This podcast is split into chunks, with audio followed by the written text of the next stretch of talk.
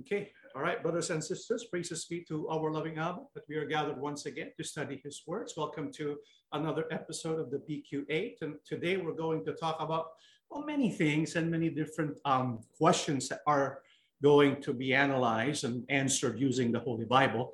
Um, the topic is is torment in the lake of fire everlasting. We're going to discuss that later on, but the first question we're going to deal with is the one sent in by one of our, our viewers. Hi, for Brother John. My niece is getting married in the registry. Uh, she is not a member of this particular church, but her mother is an active member of that church. Her mother has been told by their church administration that she cannot attend her wedding because it is against the law of God. Is this kind of prohibition biblical? Oh, I've never heard of a law of God that speaks or that tells us that we cannot allow our mother to attend uh, the wedding. As a matter of fact, we believe this is against the will and law of Yahuwah Abba. What's the proof?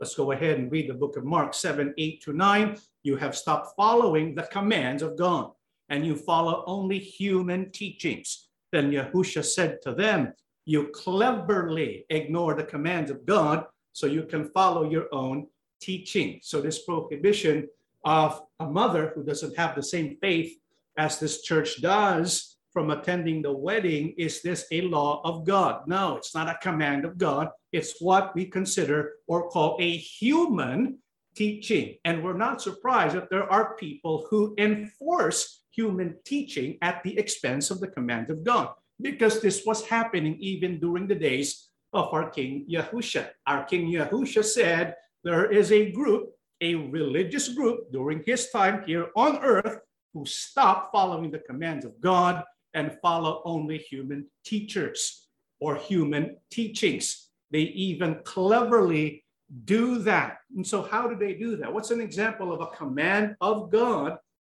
that they stop following? And instead of following the command of God, what they enforce, in fact, are human teachings or human rules. Let's read uh, 7, this time 10 to 12. We read 8 to 9 let's read this time what it says in 10 down to 12. Moses said, Honor your father and your mother, and anyone who says cruel things to his father or mother must be put to death. But you say a person can tell his father or mother, I have something I could use to help you, but it is Korban, a gift to God. You no longer let that person use that money for his father or his mother. What's an example of a command of God that was bypassed, rendered useless, or null and void because of human rules or human teachings. We have here the command of God Yahusha spoke about, which is which is honor your father and your mother. Is this indeed a command of God? Yeah. In fact, it's one of the 10 commandments, right? And so in the 10 commandments of God, what does Moses teach us?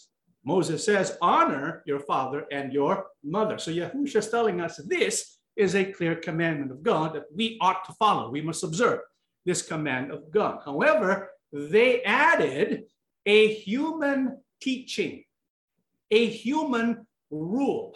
What is this human rule or human teaching that they added? It is the teaching of Korban. What is this all about? It says a person can tell his father or mother, I have something I could use to help you, but it is Korban, a gift to God. And so I cannot give you what I intended to give you. And so, because of this human teaching called Korban, because it's not based upon the commandments of God, it was never taught by Moses, it was not one of the Ten Commandments, but they invented it. They came up with it. It's a human rule, a human tradition, a human teaching. But in following this human teaching, they violate the command of God to honor your father and mother. What was one way that you honor father and mother? By helping them financially in their time of need. But this religious group figured out a clever way to bypass this command of God by inventing the teaching called Korban. If you dedicate what you were going to give to your parents to God, then you don't have to give it to them. And so Yahushua, when he saw this taking place, he said, you are making null and void the law of Yahuwah Abba because of your human rules and traditions. This is why Yahusha said and warned us, Mark 7 to 13, by your own rules, which you teach people, you are rejecting what God said, and you do many things like that. And so, to answer the question, is it the law of God to prevent parents from attending a wedding simply because the mother does not have the same faith as the church that is conducting the wedding? What is the answer? No. Because if they truly believe in the law of God, they would let that parent attend the wedding because it is an expression of is respecting and honoring your father and mother. And so when you say to the person, the daughter who's getting married, well, your mother cannot attend the wedding because she doesn't have the same faith as we do. If you say that to the daughter and you say it's the law of God, what are you making this daughter do? in the name of God, you're making this daughter disrespect or dishonor his or her parents. And so, because of your human rules and your human teachings, you are making this person reject what God has said. And so, if there are religions like that, it's not the correct religion. It's not a religion that is of God. It is only of man because what they enforce are not the commandments of God, but the commandments of men. Do not go to that religion, please. Let's go to the next question. Good afternoon. Am from Kenya, Africa. I would like to ask, is it right to pray with lighting candles? First of all, uh, we're so happy to hear from our brother here who is from Kenya, Africa, and his question is about lighting candles uh, during prayer. Now, when we read scripture, there is no explicit biblical passage that tells us you can use candles or you can't use a candle. It doesn't tell us use it and it doesn't tell us not to use it specifically. However, there are guiding principles that ought to guide us when it comes to proper prayer to our loving Allahim. So, what can we do? Uh, what does the Bible teach us when it comes to prayer? And in relation to the question, does it mean that when we light a candle, does it in fact enhance the efficacy of prayer? I'm trying to grasp the intent or purpose of the question, okay? Because the question is, is it right to pray with lighting candles? Because, I mean, if you live in a room and it's dark, there's no electricity, and you want to have light, you light a candle, lighting a candle per se is not wrong, right? I mean, you should right, light up a candle because you don't want to stumble and fall and hurt yourself. And so it's practical sometimes to use candles. However, when we use a candle for the purpose of prayer, the question is, what for? If we light a candle for the purpose of enhancing prayer, if we will say to ourselves, I'm going to light this candle because by lighting up this candle, it's going to make my prayer more effective. That's the question we really need to ask Scripture. Does lighting a candle make our prayers more effective according to the Bible? Let's go ahead and read what does uh, the Bible teach us so that we can make prayers effective. Let's read Mark 11, 24 to 25. I tell you, you can pray for anything.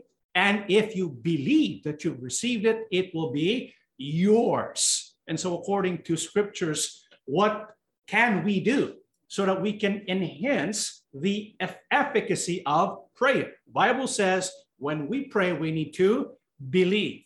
And so, if we want our prayers to be effective, we need to begin with faith. Without faith, we cannot expect that our prayers will be answered. We need to have faith. We need to believe in Yahuwah Abba and Yahushua HaMashiach as we pray to God. What also do we need? When you are praying, first forgive anyone you are holding a grudge against, so that your Father in heaven will forgive your sins too. So one of the things that we can do to enhance our prayer, make it more effective, is to have faith, right? Number two, we need to forgive one another. What else can we do to enhance the efficacy of our prayer? James 5 16 to 18, therefore confess your sins to each other and pray for each other so that you may be healed. The prayer of a righteous man is powerful and effective. Elijah was a man just like us. He prayed earnestly that it would not rain, and it did not rain on the land for three and a half years. Again, he prayed, and the heavens gave rain, and the earth produced its crops. One thing we can say about the prayers of Elijah, they're very powerful, right? They're very effective. We want a faith, we want to have prayers like that. When we pray to Yahuwah Abba, it makes a difference. Powerful and effective prayer. Yes, we know we need to have faith.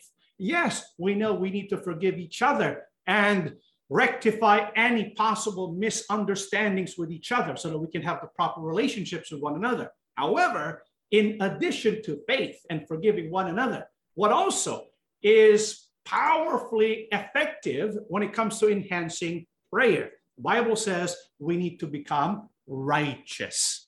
This is why we need to make sure the way we carry out our life is according to the law of Yahuwah Abba. And so we need to make sure we renew our life, just like the prophet Elijah. What else? The Bible says when we pray, it should not be a prayer of ritual, because sometimes when people pray, it's like a lazy prayer, right? When we pray, it should be earnest. It should come from our hearts and minds. We should pour out our soul in our prayer. When we pour out our soul and our hearts in prayer, sometimes we even shed tears because of the way we put our heart into the prayer. That helps a prayer become powerful and effective. So, so far, what we have when it comes to prayer number one, have faith. Number two, forgive each other. Number three, be righteous. Number four, we must pray earnestly or with all of our heart and soul. What also is a teaching of the Holy Bible so that our prayers become powerful and effective. Matthew 7 7 to 8. Keep on asking, and you will receive what you ask for. Keep on seeking, and you will find. Keep on knocking, and the door will be open to you. For everyone who asks receives, everyone who seeks finds, and to everyone who knocks, the door will be open. But also can help enhance the efficacy of prayer, perseverance. What do you mean by perseverance? Not giving up. What do we need to keep doing to show to Yahuwah Abba that we are persevering in prayer? We keep asking Him. Not only do we keep asking Him, we keep seeking we keep knocking.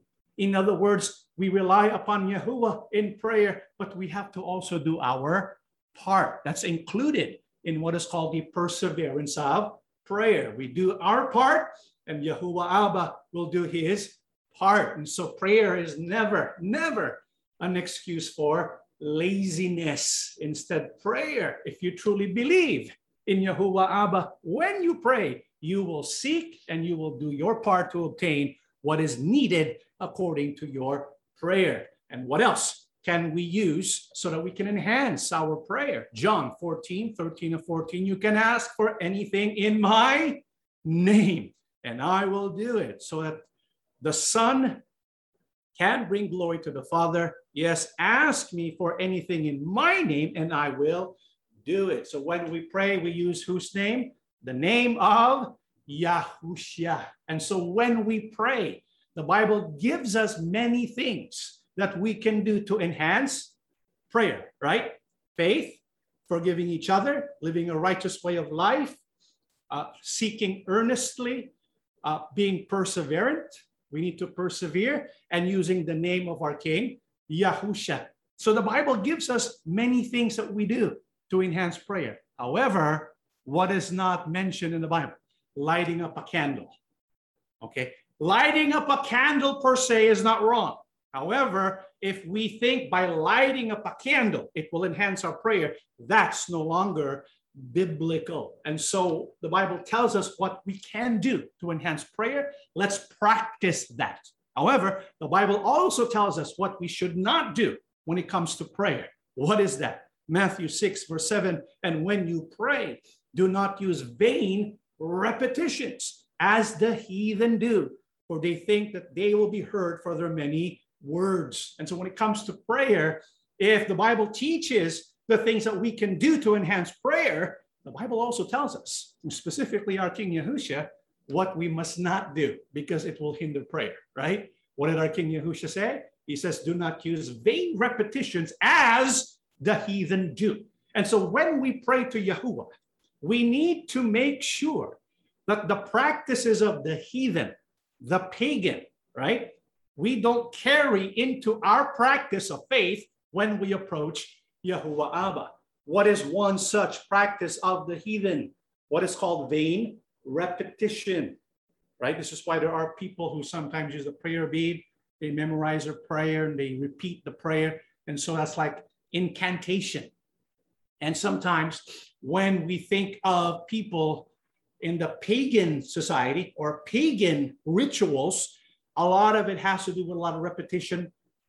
Sometimes uh, they repeat the same phrase again and again.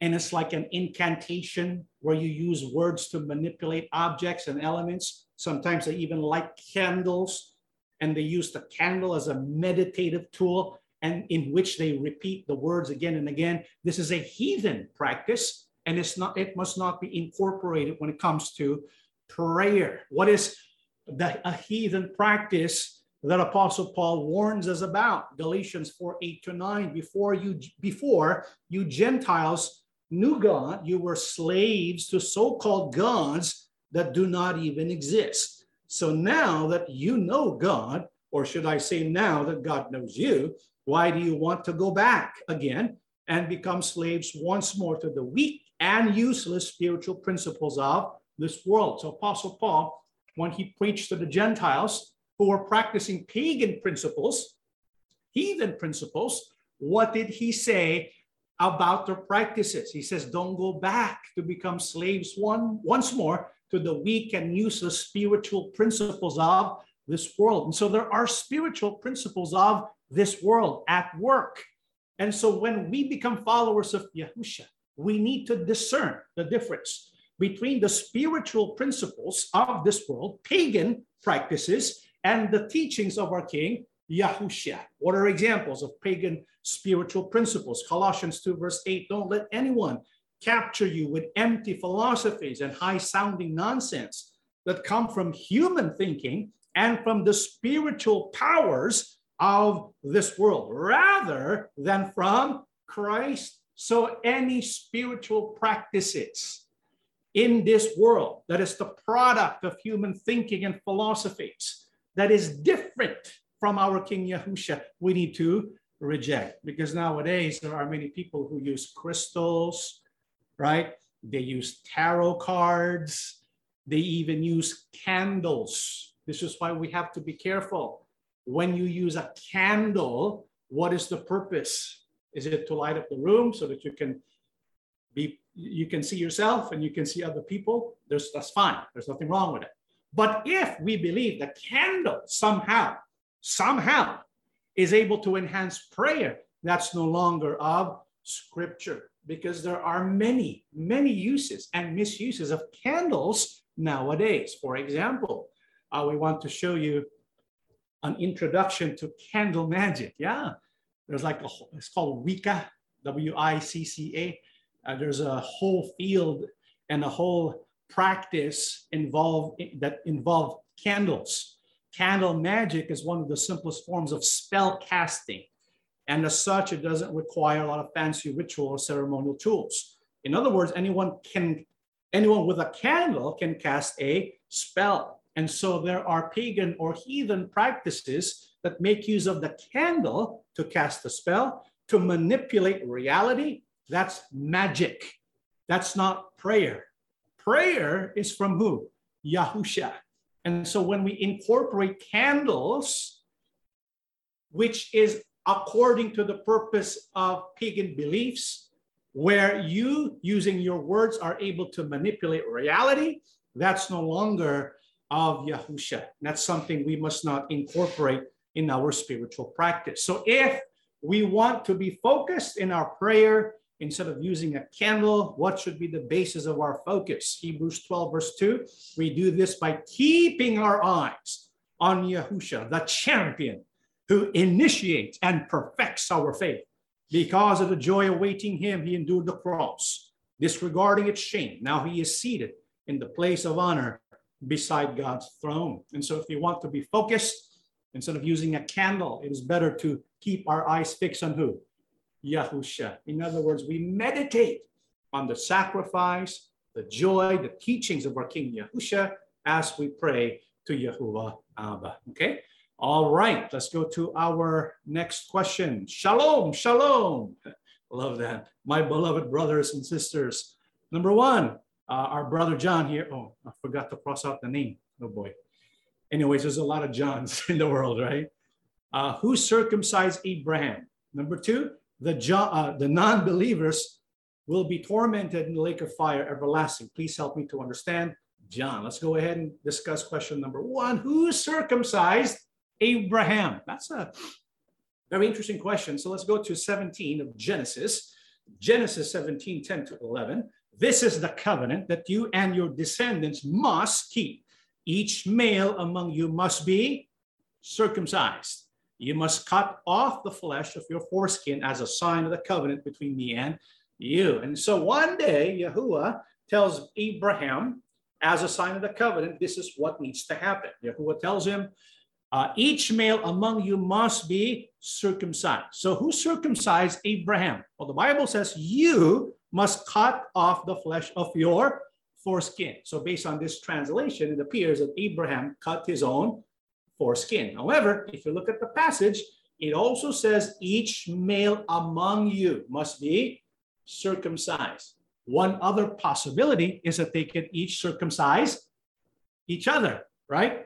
Because when this command was given, there were also other male members of the community. Of course, Yahuwah is going to teach them how circumcision is to be done. And of course, they would be guided by Yahuwah. I mean, if Yahuwah is speaking to Abraham and giving him the instruction, it logically makes sense that Yahuwah is going to give them the knowledge and the know-how and the skill to be able to get it done. It may not be as smooth initially, but like with all learning uh, projects, we it becomes better and better, easier and easier. And so we believe uh, Abraham was instructed uh, to circumcise first himself as guided by Yahuwah, and then he circumcised the others. Okay.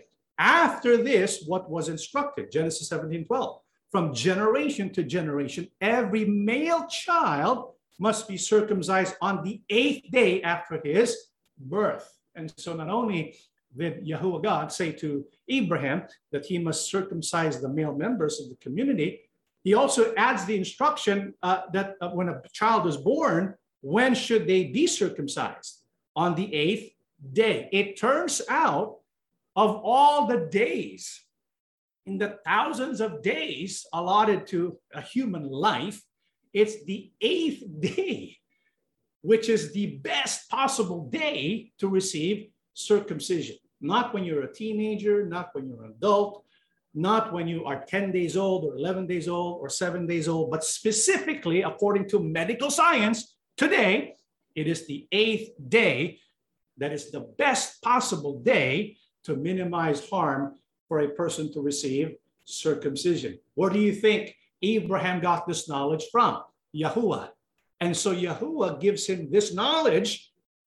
It makes it easy to understand that Yahuwah also gave them how circumcision is to be done. So the point is, Yahuwah, who gave them the instruction, told them how to carry out the instruction. So to answer the question, who circumcised Abraham? He circumcised himself, right? Or maybe he had the assistance of the other male communities if that would be a difficult thing to do. Let's go to the next question. The non-believers will be uh, tormented in the lake of fire everlasting. And so I'm trying to understand the question um, from and based on what others have asked concerning this topic, the lake of fire, I'm assuming the question he really wants to ask is Is the torment in the lake of fire everlasting, right?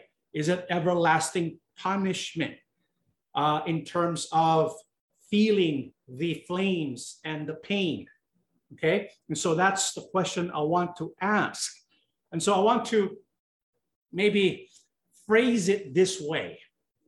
When the Bible speaks of life, uh, lake of fire, and it is everlasting punishment, does it mean this person will feel everlasting pain? Or does it mean the punishment is everlasting in terms of after the punishment has been meted out, it can no longer be undone? Okay, so let's go ahead and look at Revelation chapter 20 and the verses 10. The devil who deceived them was cast into the lake of fire and brimstone, where the beast and the false prophet are. And they will be tormented day and night forever and ever. And so that's what it says, right? When you take a literal approach of this passage, when you take when you look at it and read tormented day and night forever and ever, what is your conclusion? Person who's cast into the lake of fire will be conscious, right, of his torment. Because how can you be tormented if you're not conscious of your punishment? You see what I'm what we're, what we're trying to say? And so if a person is being uh, tormented day and night forever and ever, literally, when we read the passage literally, it could mean that he is experiencing the pain of torment day and night forever and ever. Okay. However, um, could there be another explanation? Could there be another point of view? Well, there could be, because what we have learned to do as we study the Holy Bible is to really analyze and to look at the context, right? And so when we look at Revelation 20, verse 10, when there are people who are going to be cast into the lake of fire and brimstone, to be tormented day and night forever and ever, what will eventually happen to them? Revelation 20, verse 10, right? Let's read now verse 14. Then death and Hades were cast into the lake of fire. This is the second death. And so the Bible says when people are cast into the lake of fire, what will happen to them? They're going to what? Die. Because it says second death. And so if a person will die, what does that mean? That they are to die in the lake of fire in Matthew chapter 10, verse 28, and do not fear those who kill the body, but cannot kill the soul, but rather fear him who is able to destroy both soul and body in hell. Now, in the New Testament, when you read the English word hell, it could either refer to the grave or it can refer to Gehenna, which in the New Testament is the equivalent of the lake of fire in hell. In this instance, Matthew 10 28 is referring to Gehenna. And according to our Lord Yahushua, when a person is in hell, what happens to his soul and his body? What does it say? It is destroyed. In other words, it is annulled, abolished, as if he was nothing. And so when a person is dead in the lake of fire, his body and soul is destroyed and when you are dead, Ecclesiastes 9, verse 5 says, For the living know that they will die, but the dead know nothing. And so the question is if a person is cast in the lake of fire and is being tormented, eventually he or she is going to die. When a person is dead, does he or she know anything? Can a person who's dead feel any pain? Can a person who's dead understand conversations taking place? Of course not, because the Bible says the dead know nothing, right? Well, why then does the Bible say everlasting to everlasting they're going to be tormented? This is why there are people uh, who believe that people will have consciousness of this and they say like what will be put to death is not the person. What will be put what will be put to death is their freedom right? But wait a minute is that what the bible says? I mean does the bible say in revelation chapter 20 that in the second death the freedom is to be put to death? No. It says what will be put to death to death is the person. And yahusha is confirming that that includes the body and the soul it doesn't say their freedom it says their body and their soul. Then why does the Bible say that they will be tormented day and night forever and ever? Let's read Mark 9 43 48. If your hand causes you to sin, cut it off. It is better for you to enter into life maimed rather than having two hands to go to hell into the fire that shall never be quenched, where the worm does not die and the fire is not quenched. And if your foot causes you to sin, cut it off. It is better for you to enter life lame rather than having two feet uh, to be cast into hell, into the fire that shall never be quenched, where the worm does not die and the fire is not quenched. And if your eye causes you to sin, pluck it out. It is better for you to enter the kingdom of God with one eye rather than having two eyes to be cast into hellfire, where the worm does not die and the fire is not quenched. And so when the Bible says they'll be tormented day and night forever and ever, what could it possibly refer to? Here in this passage uh, of our King Yahusha teaching about sin, do you notice what he quotes three times? What does he say about hell? He says, the worm, or for, he says about hell, the fire that shall never be quenched, where the worm does not die and the fire is not quenched, right? The worm does not die and the fire is not quenched. The worm does not die and the fire is not quenched. Three times he mentions that quote. Does it mean in the lake of fire there's going to be worms that will not die? Does that mean that's going to be actual worms that will not die? What is that referring to? Worms that do not, that do not die and the fire is not quenched. Well, our King Yahusha was actually quoting an Old Testament passage in the book of Isaiah. Isaiah 66, verse 24. Take note, Isaiah 66 speaks about the new kingdom, the kingdom of Yahuwah God, right? And so we know Yahuwah's kingdom is going to be brought here on earth, and eventually it's going to transition into an eternal kingdom when the heavens and the earth pass away. When will that happen? The heavens and the earth pass away. When the judgment, the final judgment, will take place. After the final judgment will take place, there's going to be a passing of the heavens and the earth, and a new one will replace it. But before that happens, there's going to be an opening of books, and there are people who will be cast into the lake of fire. Let's read Isaiah 66, verse 24, having that in mind. And they shall go forth and look upon the corpses of the men who have transgressed against me, for their worm does not die, and their fire is not quenched. They shall be an abhorrence to all flesh. What does it mean? That the worm does not die and their fire is not quenched. Well, it speaks of the abhorrence of those who will perish because they transgressed against Yahuwah Allahim. Notice when it says the worms do not die. Where do you find worms? Worms in this context are found where there's a corpse this is why the Bible says they shall go forth and look upon the corpses. And so these people are no longer alive. They are dead because worms only feed on those who are dead. Yahusha's telling us when it comes to his eternal punishment, what is eternal is the fire but the person is going to die. He's going to become a corpse. He's going to be completely destroyed, body and soul. And so when we look at Revelation 20, 10 and 14, the devil who deceived them was cast into the lake of fire and brimstone, where the beast and the false prophet are. And they will be tormented day and night forever and ever. Then death and Hades were cast into the lake of fire. This is the second death. And so when we look at this passage, and we ask ourselves what is meant by tormented day and night forever and ever. Is that literal or is it metaphorical? Well, we have to look at the context. Look at verse 14. You notice it says, Death and Hades were cast into the lake of fire. Is death a person? Is Hades a person? These are concepts. Concepts.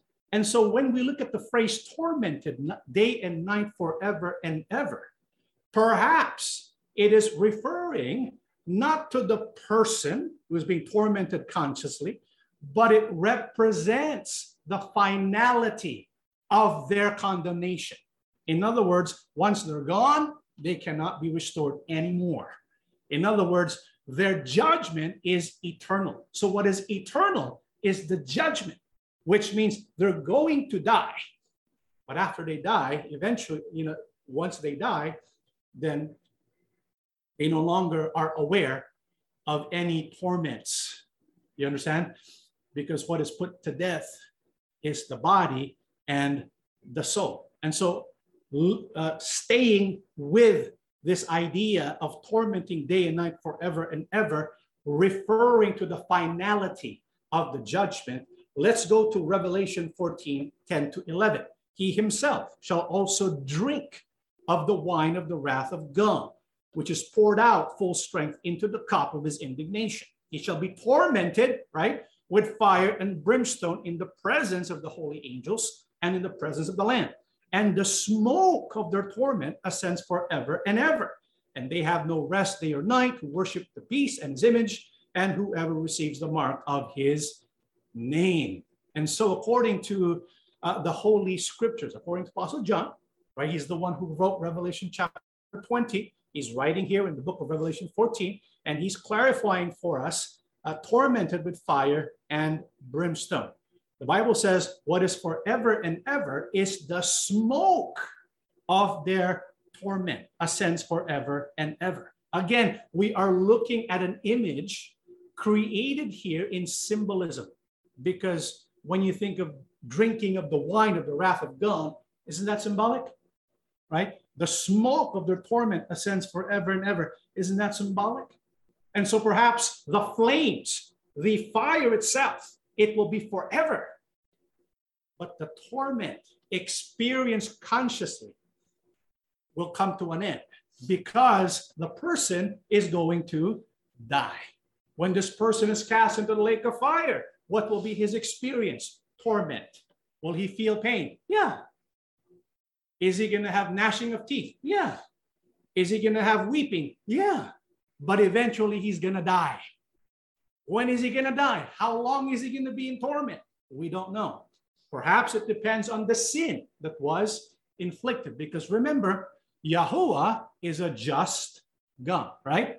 And so when a person is committed a crime, they must be punished according to their crime. That's what justice is.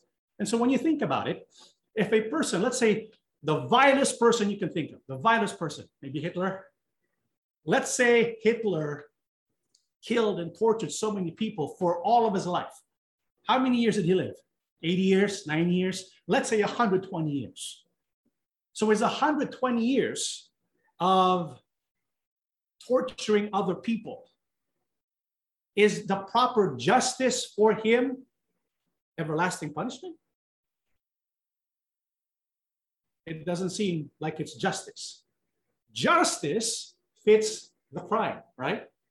Justice fits what he did. And so if you look at it in terms of that, the torment that this person who is being punished in the, in the lake of fire, that will that he or she will experience will be according to his or for her sin. But eventually you're going to die. And if you're dead, what does that mean? No more consciousness. How can you be dead and you still have consciousness? That would contradict the teaching of the Holy Bible. Again, uh, we're not being dogmatic about this. There may be people who are pro everlasting condemnation with feeling pain for the rest of their life, right? We're not being dogmatic about this. I could certainly be wrong, you know, but it's a possibility, okay? And so, whatever it means to be tormented with fire and brimstone, we don't want to be there right? That's the bottom line. It doesn't matter how you interpret or explain it now. Doesn't matter. What matters is we want to keep away from it, right?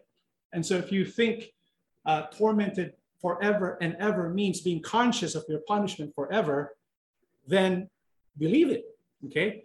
The point is, we want to avoid it. It doesn't matter how Yahuwah Abba will carry out his punishment. We want to avoid that wrath of Yahuwah Abba. So how can we do that? We read 10 to 11. 12 to 13 tells us how we can avoid it altogether. This is what it says. Uh, here is the patience of the saints. Here are those who keep the commandments of God and the faith of Yahusha. Then I heard a voice from heaven saying to me, Right, blessed are the dead who die in the Lord from now on. Yes, says the Spirit, that they may rest from their labors and their works follow them. And so, how can we avoid the wrath of Yahuwah Abba, avoid hell, avoid the lake of fire in the first place? Bible says we need to have a blessed death. How can we have a blessed death? The Bible says we have to die in Yahusha. So we need to belong to Yahusha, right? Before we die. Or we need to belong to Yahusha before Yahusha comes to earth. And so, how can we remain in Yahusha? By keeping the commandments of God and having faith in Yahusha. This is why that's the important part. It's not about debating and then causing division about, okay, is this person going to suffer everlasting torment consciously? Or does everlasting torment mean the condemnation is forever? Meaning, once he's uh, punished, it can no longer be undone. So if you have conflicts about that, don't bother about that. The important part is this. This is the important part. Belonging to Yahusha and keeping the commandments of God and having faith in Yahusha. Okay? All right, let's go to our next question. Uh, in Tagalog, Hi po Kajan. Sabi po ng isang kapatid attached ay dapat daw pong anim na araw ang pagtatrabaho para daw para daw po masunod ang tumugma sa utos ni Yahuwah Aba na anim na araw magtatrabaho at ang ikapitong araw ang Sabat. Ano po ang maisasagot ninyo sa ganitong argumento? Maraming salamat po, Brother John. So I'm going to translate it in English according to a brother attached. Of course, we're not going to mention the name of the brother.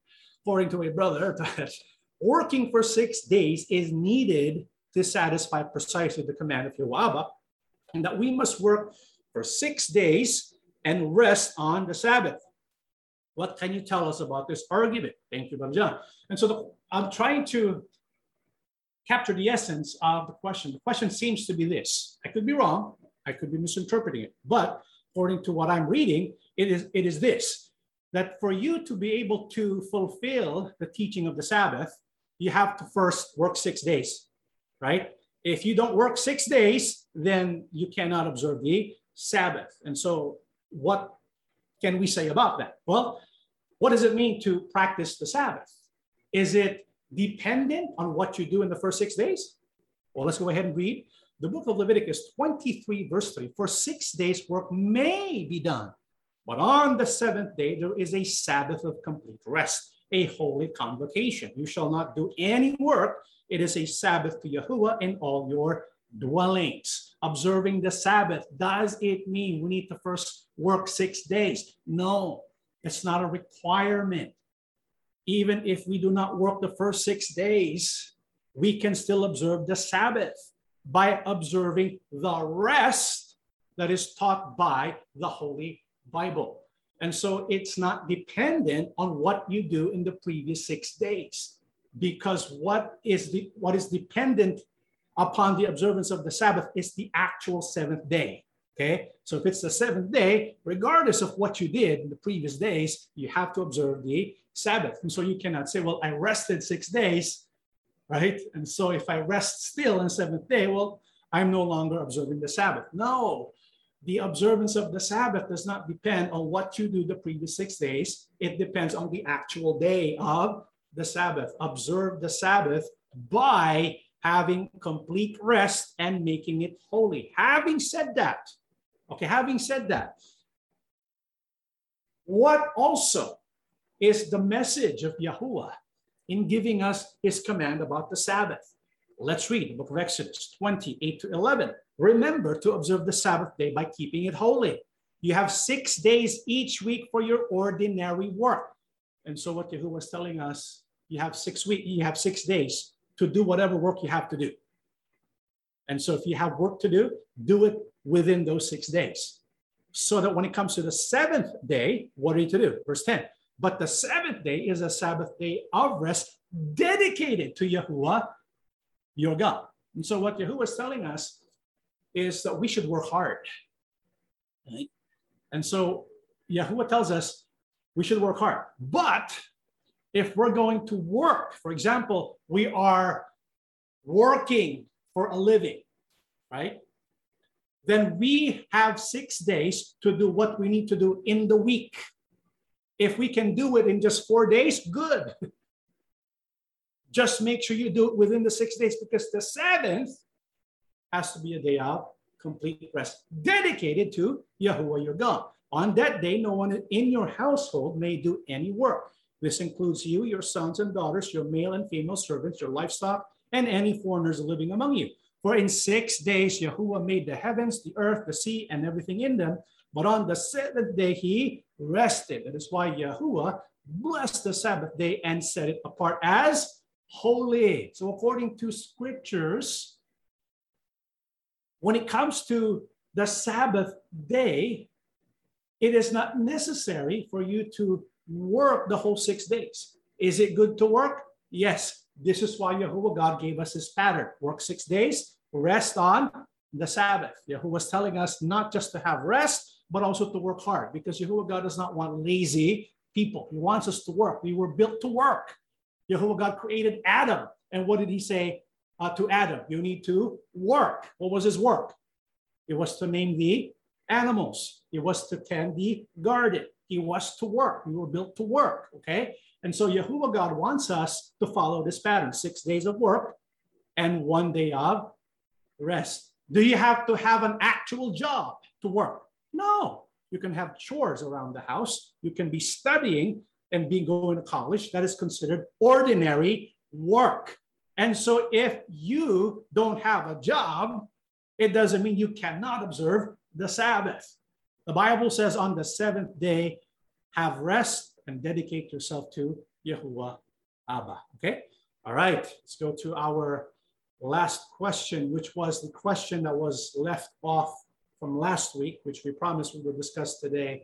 Uh, what could be the reason why Yahuwah allowed some of the doctrines of our previous religion misinterpreted the verses, such as the doctrine in block voting. Okay, so, you know, when I look at this question, and it's related basically to questions that are asked by many members of the assembly today, right?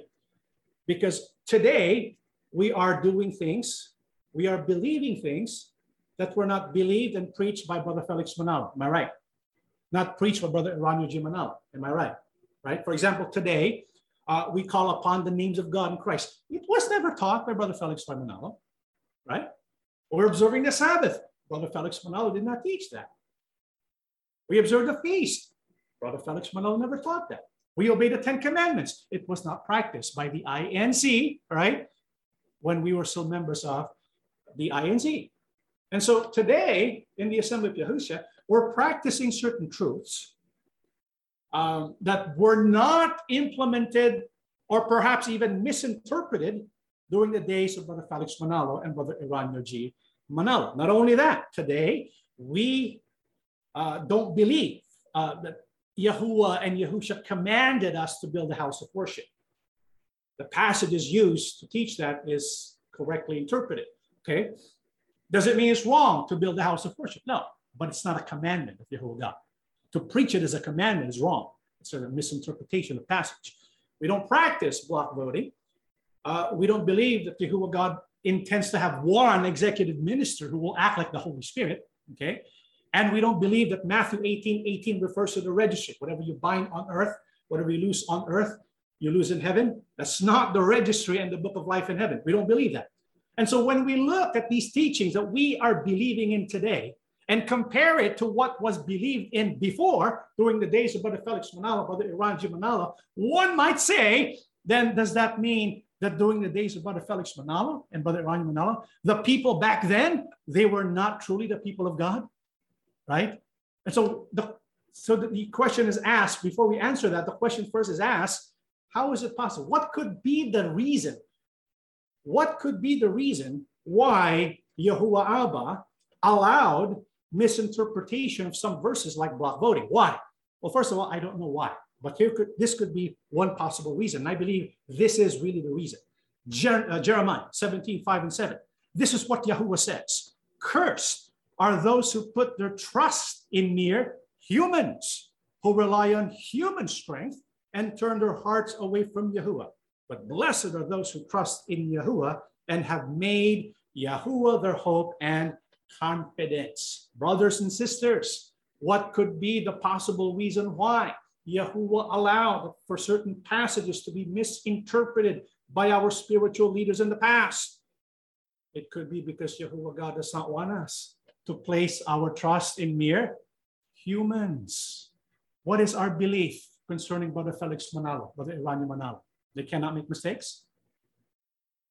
They cannot make any errors. Because if that is our belief, then in a sense, we're placing our trust in Brother Felix Manalo, placing our trust brother in Brother Eraño Manalo. We're placing our trust in mere humans. It doesn't mean we're disrespecting, dishonoring Brother Felix Manalo, Brother Eraño Manalo. No. We believe in what they're preaching, right? We know that they were spiritual leaders. We know that Jehovah God placed them to lead. However, we must not place our trust in them. Because if we place our trust in humans, if we will do whatever they tell us to do without really looking into it, then we are showing that we place our trust in human beings instead of Yahuwah. Okay? So how can we show that we place our trust in Yahuwah and Yahusha instead of mere humans who lead us here on earth? By studying scripture for ourselves. You get that? Because when we set scriptures aside and we believe everything that a person or a spiritual leader tells us without checking the scriptures, if we put that to the side, in a way, we are placing our trust in mere humans, not in Yahuwah Abba. And so I believe this happened to teach us, to remind us don't place your trust in a human being. Why? Because human beings make mistakes. I make mistakes. And I probably will make more and more mistakes. Don't place your trust in me. I'm teaching you but I'm also telling you, study it for yourself. Look at it. I'm showing you, go to Blue Letter Bible, check the Greek and the Hebrew, and along the way, we correct each other. That's the purpose of belonging to the body, so that we can correct each other. The Bible's complete.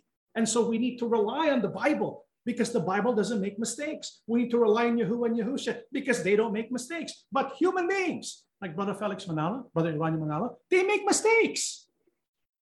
And so we must be reminded to always check, to always test everything being preached to us, including what I'm preaching to you today. Test it, like what I told you today, right? About the lake of fire. Test that. Test that. I'm not telling you, believe me. Test it for yourself. And so we're saying to you, brethren, place your trust not in a human being, no matter who that spiritual leader may be. Place your trust in Yahuwah, Abba. And so once we develop this faith and trust in Yahuwah, Abba, is it possible? Is it possible for the people of God who are guided by appointed leaders and prophets to still fail to understand all of God's laws and teachings? Because some might ask if Brother Felix Manalo and Brother Eraño Manalo, during their time, did not observe the Sabbath and did not call upon the name of Yahuwah, does that mean they're no longer the people of God? No. Why? Because it's possible for the people of God as a whole to, ca- to fail in understanding the totality of God's laws and teachings. And we will look at that today before we go ahead and wrap up. Second Kings 22, 1 to 2. Josiah was eight years old when he became king.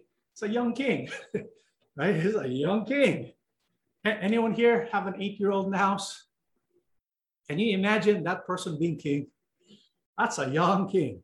Josiah was eight years old when he became king, and he reigned 31 years in Jerusalem. His mother's name was Jedidah, the daughter of Ad- Adiah of. And he did what was right in the sight of Yahuwah and walked in all the ways of his father David. He did not turn aside to the right hand or to the left. And so here we have a king a very young king. But his name, his name is Josiah. And so he belonged to Judah. At this time, was Judah still the people of God? What is your answer? Yeah, they were still the people of God. Josiah was the king. Josiah had advisors, including the high priest, including the prophets, right?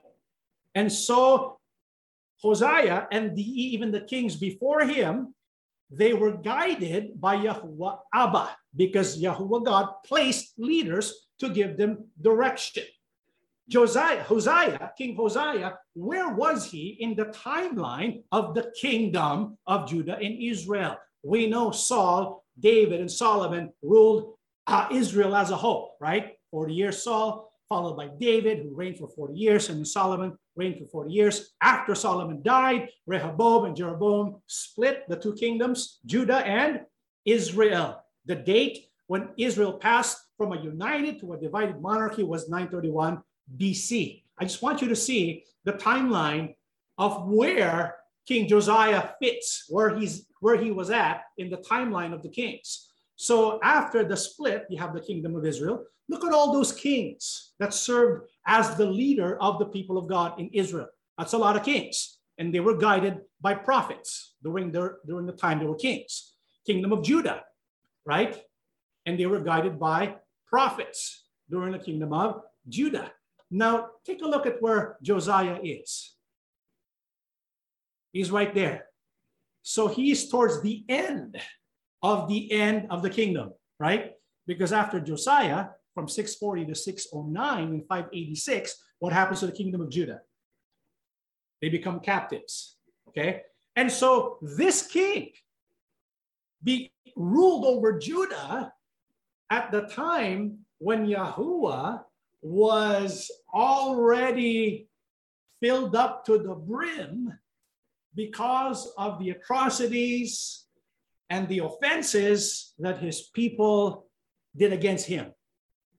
What happened during the reign of Josiah? Let's read 22, 3 to 5. In the 18th year of his reign, King Josiah uh, sent Shaphan, son of Azaliah, and grandson of Meshullam, the court secretary to the temple of Yahuwah. He told him, Go to Hilkiah, the high priest, and have him count the money the gatekeepers have collected from the people at Yahuwah's temple. Entrust this money to the men assigned to supervise the temple's restoration. Then they can use it to pay workers to repair the temple of Yahuwah. And so when Josiah became king, the Bible says he was careful to obey God, right? He was careful to walk according to the right ways, not to the left, not to the right, but the right way. He was careful to do that. This is why when he became king, what did he want to do? He wanted to restore Israel. He wanted to, to restore Judah, beginning with what? The temple. He wanted to, the temple to be restored. In the process of restoring the temple, because right now, brothers and sisters, who's the temple of Yahuwah God? Who's the temple nowadays? That's us. Yahuwah God right now is in the process of restoring us as a people, right? And so we can learn a lot from what happened here. And so the temple is to be restored, led by King Josiah. So while they were restoring the temple, what happened? What did they uncover? What did they discover? Let's keep reading 8 to 10. Uh, Hilkiah, the high priest, said to Shaphan, the court secretary, I have found the book of the law in Yahuwah's temple. Then Hilkiah gave the scroll to Shaphan and he read it. Shaphan went to the king and reported, Your officials have turned away the money, or have turned over the money collected at the temple of Yahuwah to the workers and supervisors at the temple. Shaphan also told the king, Hilkiah, uh, the priest has given me a scroll. So Shaphan read it to the king. And so when they were in the process of restoring the physical temple, what did they discover? What does it say? What did they find? the book of the law. Where was it found? In Yahuwah's temple. Look at the passage. Look at this encounter. They were surprised.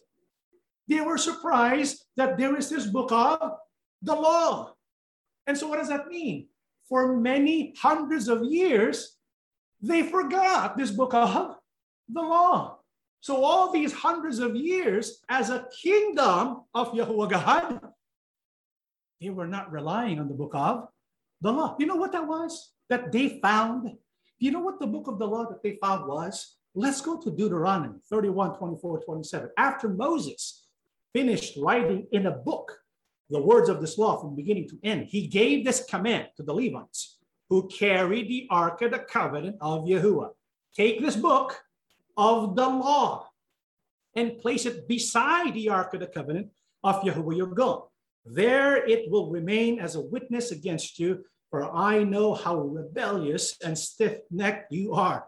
If you have been rebellious against Yahuwah while I'm still alive and with you, how much more will you rebel after I die? Moses got it right, right? What did you, what did Moses do? He wrote a scroll because back then books were scrolls, right? So he wrote a scroll, and this scroll is called the Book of the Law. And what did he instruct the Levites to do with this scroll, this book of the law? He said to bring, to place it beside the ark of the covenant. Take note, he did not say place it inside the ark of the covenant. What was inside the ark of the covenant? The tablets that had what? The 10 commandments. And so you can see how special the 10 commandments were, right? It's so special, it's inside the covenant, okay? And so Moses tells the Levites, place it by the Ark of the Covenant so that this can be used as instructions to be read always so the people would not fall astray. Because Moses knew that the Hebrew people, his people, were rebellious and stiff necked. And so when this scroll was given, when this book of the law was given and placed by the Ark of the Covenant, it was forgotten. For the longest time, it was forgotten. Until when? Until Josiah sought to restore the temple. It was then that they discovered it. What did he do? When he discovered this law, this book of the law. Let's go back to Second Kings 22, 11 to 13. When the king heard what was written in the book of the law, he tore his clothes in despair. Then he gave these orders to Hilkiah the priest, Ahikam son of Shaphan, Akbor son of uh, Micaiah, Shaphan the, the court secretary, and Isaiah, the king's personal advisor, go to the temple and speak to Yahuwah for me and for the people and for all Judah inquire about the words written in this scroll that has been found. For Yahuwah's great anger is burning against us because our ancestors have not obeyed the words in this scroll. We have not been doing everything it says we must do. And so when they found this book of the covenant, this book of the law, and the king read it, what did the king do? Tore his clothes in despair. You know what he discovered? all these years, hundreds of years, they were not doing everything that the law was saying. Did you notice that? Were they the people of God? Yeah. Could they inquire of God in the temple? Yes. Did they have prophets to teach them and guide them? Yes. But until but up until this time, they did not find the law of God, the book of the law. They did not find the book of the law. And so when the king finally found the book of the law and he opened it and read it, he tore his clothes because he understood they did not follow the book of the law. And so what did he do? He said, Go to the temple, inquire of Yahuwah God, ask Yahuwah God what his message for us is. And so that's what they did. And how did they do that? Second Kings 22 14. So Hilkiah the priest Ahikam, Ahikam, Akbor, Shaphan, and Isaiah went to the new court of Jerusalem to consult with the prophet Huldah. He happens, she happens to be a prophetess, a woman prophet. She was the wife of Shallum, uh, son of Tikva, son of Harhas, the keeper of the temple wardrobe. So when they discover the book of the law, they inquire of Yahuwah through the prophet Huldah, right? So what does the prophet Huldah do? What message does she receive from Yahuwah Abba? Let's read 2 Kings 22, 15 to 17. She said to them, Yahuwah, the God of Israel, has spoken. Go back and tell the man who sent you, this is what Yahuwah says. I'm going to bring disaster on this city and its people. All the words were all the words written in the scroll that the king of Judah has read will come true. For my people have abandoned me and offered sacrifices to pagan gods, and I'm very angry with them. for everything they have done. My anger will burn against this place and it will not be quenched. But here's Yahuwah, and he's giving a message to Huldah, right, the prophetess, to give to the king and to Judah. What was that message? Yahuwah says, I'm going to bring disaster on this city and the people. And so when they discovered the book of the law, it was too late. Yahuwah God has already made a decision. They were to be destroyed, which makes you think if they were the people of God, why, for hundreds of years, did the book of law remain hidden? Right? It makes you want to ask why. Simple answer is it's really up to us. Do we want? Do we really want to trust in Yahuwah? Are we really seeking for Yahuwah? Because if that was the case, we would be looking for it, right? But they were not looking for it because they couldn't care. They, didn't care, they couldn't care less. They were not interested in knowing about Yahuwah's laws. And so they did not look for it. And when it was found, it was too late. But what else was the message of this prophetess? Second Kings 22, 18 and 20. But go to the king of Judah who sent you to seek Yahuwah and tell him, this is what Yahuwah, the God of Israel, says concerning the message you have just read. You, concerning Josiah, were sorry and humbled yourself you were sorry and humbled yourself before Yahuwah when you heard what I said against the city and its people. But this land would be cursed and become desolate. You tore your clothing in despair and wept before me in repentance. And I have indeed heard you, says Yahuwah. So I will not send the promised disaster until after you have died and been buried in peace. You will not see the disaster I'm going to bring on the city. So they took her message back to the king. And so when the message was, uh, when, what message was Yahu, what Yahuwah's message to King Josiah? Because he showed humility, he showed repentance. Yahuwah God says, because you were sorry and humbled, and because you tore your clothing and wept before me in repentance. So Yahuwah God notices all that. Know, we may not notice that, but Yahuwah God notices not just our outward actions, but also what's in our mind, what's in our heart. And so he saw the heart of uh, Josiah. And so what did he say? He said, You will not see the disaster I'm going to bring on this city. And so the disaster meant for Judah, it will not take place until after you die. Okay, that's the promise of Yahuwah. And so what did Josiah continue to do? uh, Second Kings 23, 1 and 2. And the king summoned all the elders of Judah and Jerusalem, and the king went up to the temple of Yahuwah with all the people of Judah and Jerusalem, along with the priests and the prophets, all the people from the least to the greatest. There the king read to them the entire book of the covenant that had been found in Yahuwah's temple. What did Josiah do after discovering the book of the law? He read it to the people. After reading it to the people, what else did he do? 23, verse 3 The king took his place of authority beside the pillar and renewed the covenant in Yahuwah's presence. He pledged to obey Yahuwah by keeping all his commands, laws, and decrees with all his heart and soul. In this way, he confirmed all the terms of the covenant that were written in the scroll. And all the people pledged themselves to the covenant. What else did the king do? King Josiah do? after reading to the people the contents of the book of the law that he found. Bible says he took a pledge to obey it.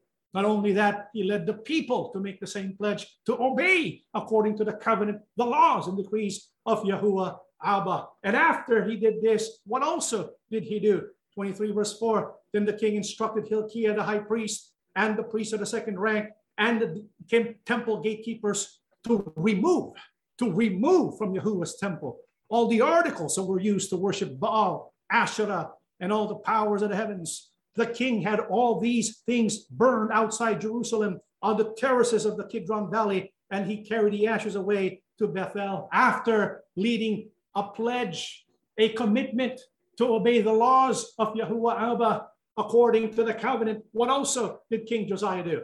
Bible says he got rid of all the idolatry. All these years, the people of Israel were still greatly and deeply into idolatry. And so yeah, uh, Josiah removed the idolatry that was still present in Judah. But not only that, not only that, what also did he do? Second Kings, King Josiah then issued this order to all the people. You must celebrate the Passover to Yahuwah your God as required in this book of the covenant.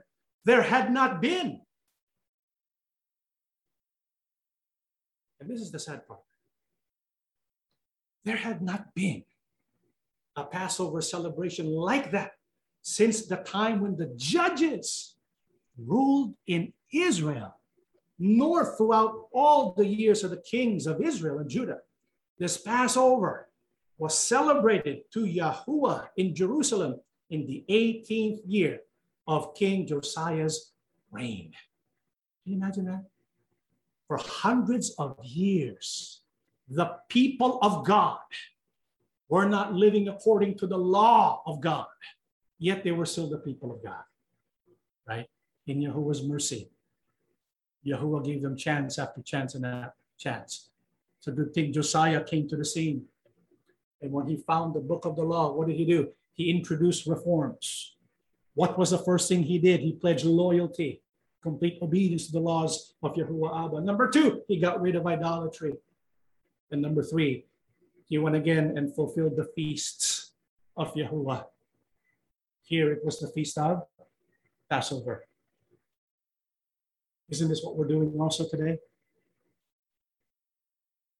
Are we not restoring the law of Yahuwah Abba? Are we not practicing the feast as well? Are we not removing idolatry? What idolatry are we removing? It's the idolatry that teaches people to place their trust in human beings. That's idolatry. Question was, why did Yahuwah Abba allow certain passages to be misinterpreted to teach us not to rely on religious leaders, but to rely on scriptures, right?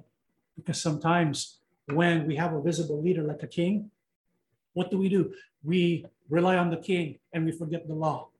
Isn't this what happened?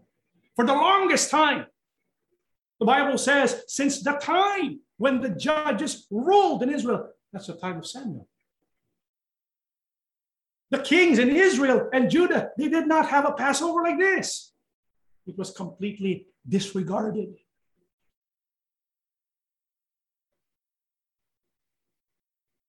That's a long time, right? Why was that? Why did they forget the Passover? Why did they forget the law of God? Why, why? What's the possibility? Second Chronicles 35, 18. Never since the time, never since the time of the prophet Samuel has there been such a Passover. None of the kings had ever kept a Passover as Josiah did. How did Josiah do it? Do it according to the covenant, right? Why? because he had the book of the law. He followed it. And so none of the kings of Israel had ever kept the Passover as Josiah did, involving all the priests and Levites, all the people of Jerusalem, and people from all over Judah and Israel. Why did they fail to do that? Here's the answer, brothers and sisters. Because the people of Israel placed their trust in their visible king instead of placing their trust in Yahuwah by relying on scriptures. Do you see that? Bible says since the time of Samuel. Do you know what happened after Samuel? What happened after Samuel? What did the people want? What did the people demand from Samuel? Give us what? A king. Give us a king. And after the king was given, they forgot the law. The king will tell us what we need to do. Forget the law. The king will tell us what we need to hear. Forget the law. And so, what happened to the book of the law? It got forgotten. Can you imagine? For hundreds of years, it was forgotten to be discovered hundreds of years later. Do you know how long it took? Well, look, the kingdom stood for 120 years, the divided kingdom, 345 years. Josiah initiated reforms in 622 BC.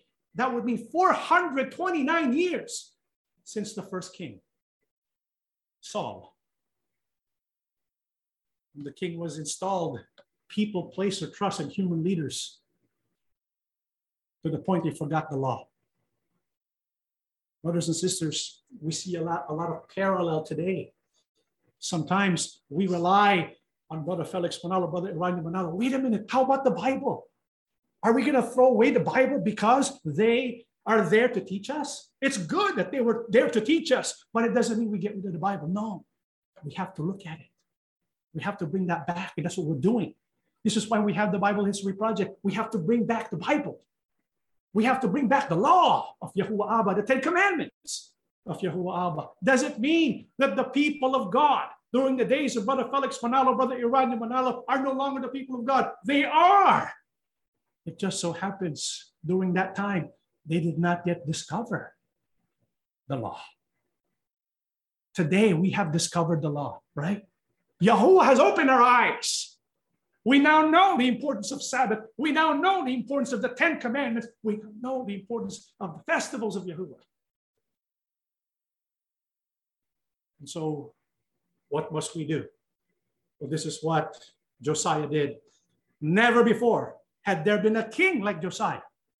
And so he has a distinctive honor. Never before has there been a king like Josiah who turned to Yahuwah with all his heart and his soul and strength, obeying all the laws of Moses. And there has never been a king like him since. This is what we need to do as well.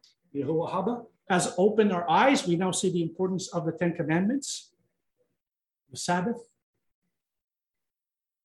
the festivals of Yahuwah. Let's obey that with all of our heart, soul, and strength to show that our trust is not on mere mortals, but to show that our trust and our love is to Yahuwah Abba and to Yahushua HaMashiach. For many years, the law has been regarded as void. But now, because we have received the calling of Yahuwah Abba, what must we do? Let's read the final passage of our studies today, Isaiah 42. I am Yahuwah, that is my name. I will not give my glory to another or my praise to idols. Sing to Yahuwah new song, his praise from the ends of the earth. You who go down to the sea and all that is in it, you islands and all who live in them, let them give glory to Yahuwah and proclaim his praise in the islands. It pleased Yahuwah for the sake of his righteousness to make his law great and glorious. What we read to you is the beginning of our calling and election. How did our calling and election begin? Through the commissioning of Brother Felix Manalo when he preached the word of God. It started in the Philippine Islands back in 1914. Are we a part of that? Yes. Are we denying the work of Brother Felix Manalo, the work of Brother Eraño Manalo? No. But we must not deny the work of Yahuwah Abba as he continues the work of restoration. Restoration doesn't begin, doesn't happen in an instant. It is progressive. The unfortunate part about the work of restoration initiated by Josiah was it was too late. Yahuwah God has already set his decree, right? And so they would go to Babylon to be captives. During our time, Yahuwah has already given his decree concerning where we came from. The Bible says in Isaiah 1 8 to 9, if it were not for Yahuwah God setting apart a small remnant, we would be like Sodom and Gomorrah. But Yahuwah God set us apart. And because he set us apart, what must we do? We now have to fulfill the purpose of why he set us apart. What is that? To complete the work mentioned here. It started in the islands of the sea in the far east back in 1914. That's the start, but we have to complete that work. We have to be instruments in the work of restoration. Do you think it's coincidence that Jehovah God is opening our eyes concerning the law? No. This is part of his plan, part of his purpose. And so we have to proclaim his name. That's part of what we have to do according to Isaiah 42. Proclaim the name of Yahuwah Abba and to give glory to him and his name. What else? We need to make his law great and glorious. This is why we continue to uphold the Ten Commandments. We observe the Sabbath the best we can, the best way we can. And we observe the festivals the best way that we can.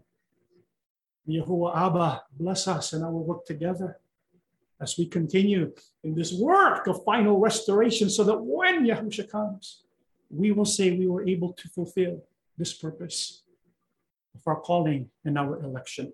Let us stand, brethren, and we shall pray together. Everlasting Abba, yes. you are truly good and compassionate. Yes, Father. We thank you so much for the calling and election yes, that you have blessed us with. We look at the roots, the humble beginnings yes. of this work of your salvation. Yes. We see its progress. We also saw its shortcomings. None of us are perfect. Yes. We will make mistakes along the way. Yes. Teach us to truly repent. Yes. To learn from the mistakes of the past and to restore your laws, the Ten Commandments yes. that our King Yahusha taught, that we can fulfill the purpose of why we have been added into the fold. Amen. That is to make your righteousness shine. Our loving King Yahusha, yes. thank you so much because we belong to you. Yes. You are the purpose of the law. Yes. It leads us to you. You satisfy the requirements of the law when we were baptized into your body. Yes. Now we are free to obey the spirit of the law. Yes. Help us to do exactly this. Help us to bear fruits of the spirit, yes. that we may be your instruments in proclaiming the law of our loving Abba. Amen. Father, bless your people who are here. Yes. Thank you for giving us your message this evening. Yes. May you help us to learn more and more yes. as you continue to restore the works of your people. May we not be too late in our response. Yes. We know long ago it was too late. For us, loving Abba, as much as this is the last work of your salvation, help us that we will be your instruments yes. in proclaiming your righteousness. Uh, Father, be with us in our worship services, yes. especially when we commemorate the festivals. Manifest your presence, manifest yourself in our hearts to again strengthen and give us hope. Amen. We believe, loving Abba, you have listened to our prayers, yes, for we ask and beg everything in the name of our Lord and Savior, Yahusha HaMashiach. Amen. Amen.